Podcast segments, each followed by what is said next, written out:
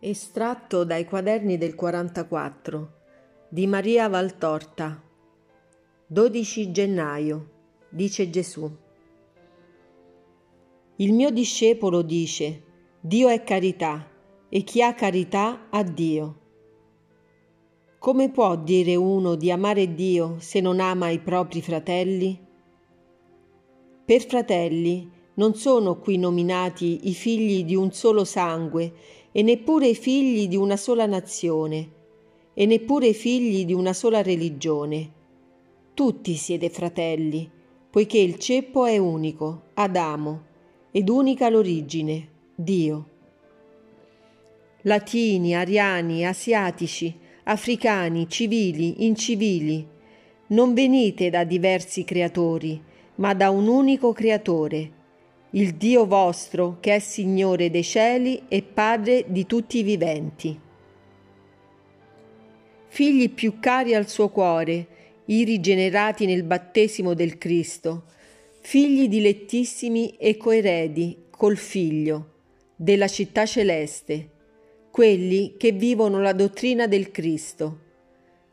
Ma se diversi sono i gradi della paternità e della figliolanza, unico è sempre il seme soprannaturale e naturale che avete. Dio, Padre divino, Adamo, Padre terreno.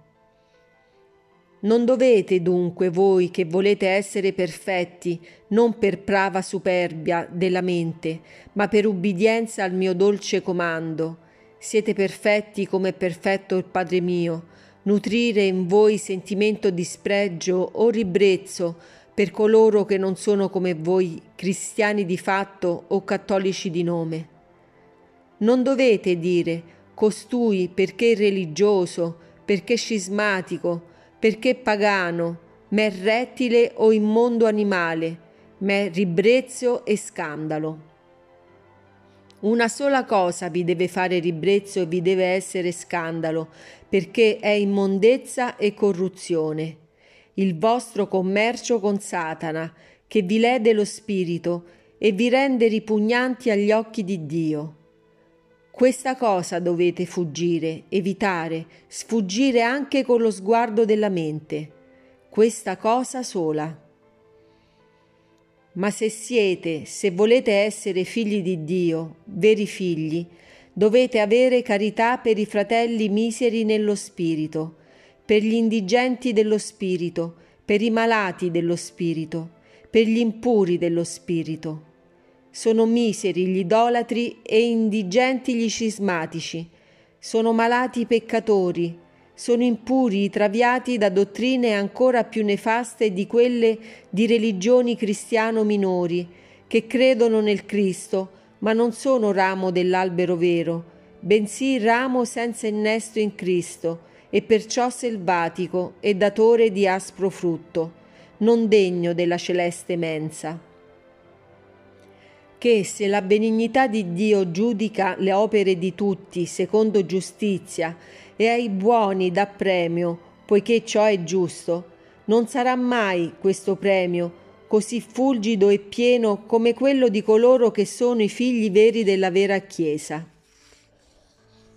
Molto è perdonato a chi molto ama e crede, credendosi nel vero in altra religione.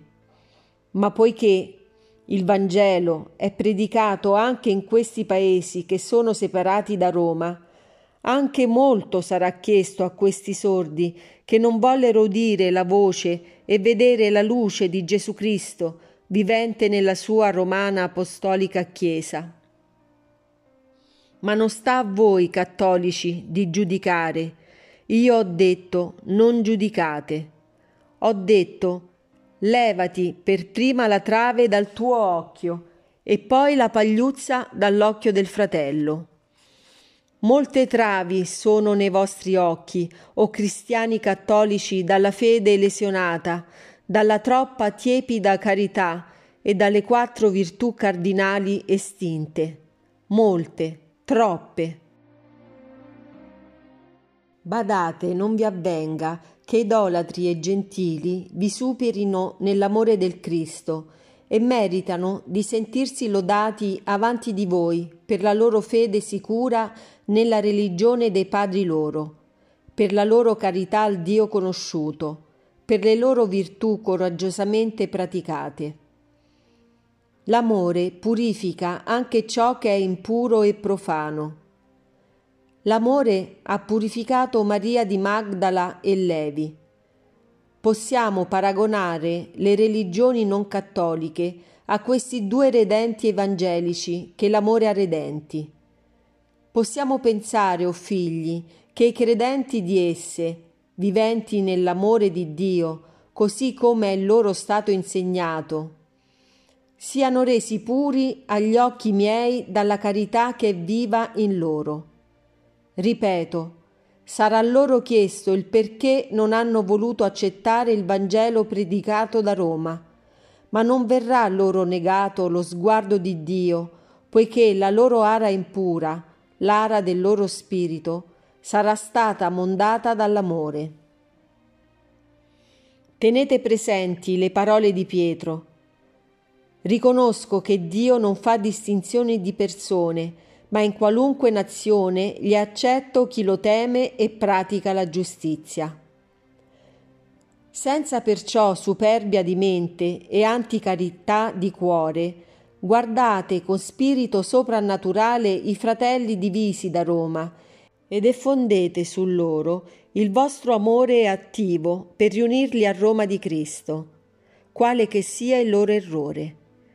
Se voi vi terrete elevati oltre la carne e il sangue, elevati oltre l'umano pensiero, contatti di carne e contatti di mente, non potranno nuocervi, poiché sarete viventi in zone dove contagio non giunge. Permanete in me, io sono difesa a chi in me vive, ed effondete su tutti quella carità che nel mio cuore trovate viva per tutti e maestra a tutti.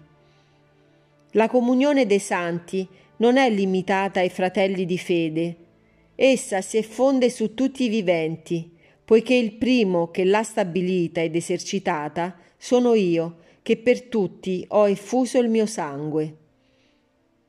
La preghiera per i separati da me, per scismi, per dottrine, per sette, per irreligione, non è altro che zelo per la mia causa. Non è altro che imitazione del Maestro vostro, il quale non risparmiò a se stesso nessun dolore, pur di portare i figli separati al Dio Padre Santo.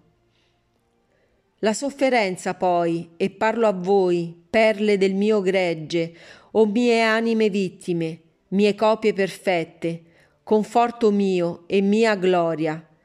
La sofferenza poi, oro puro del vostro amore, sangue del cuore della mistica comunione dei santi, è quella che, come il comando del Cristo, trae i morti fuori dalla morte. E quale risurrezione sia questa di uno spirito, infinitamente più alta e preziosa di quella di una carne, lo vedrete in cielo quando udrete il mio. Benedetti a voi tutti che evangelizzatori nascosti, ma più potenti di tanti tiepidi sacerdoti, avrete conquistato alla verità gli incirconcisi di ora.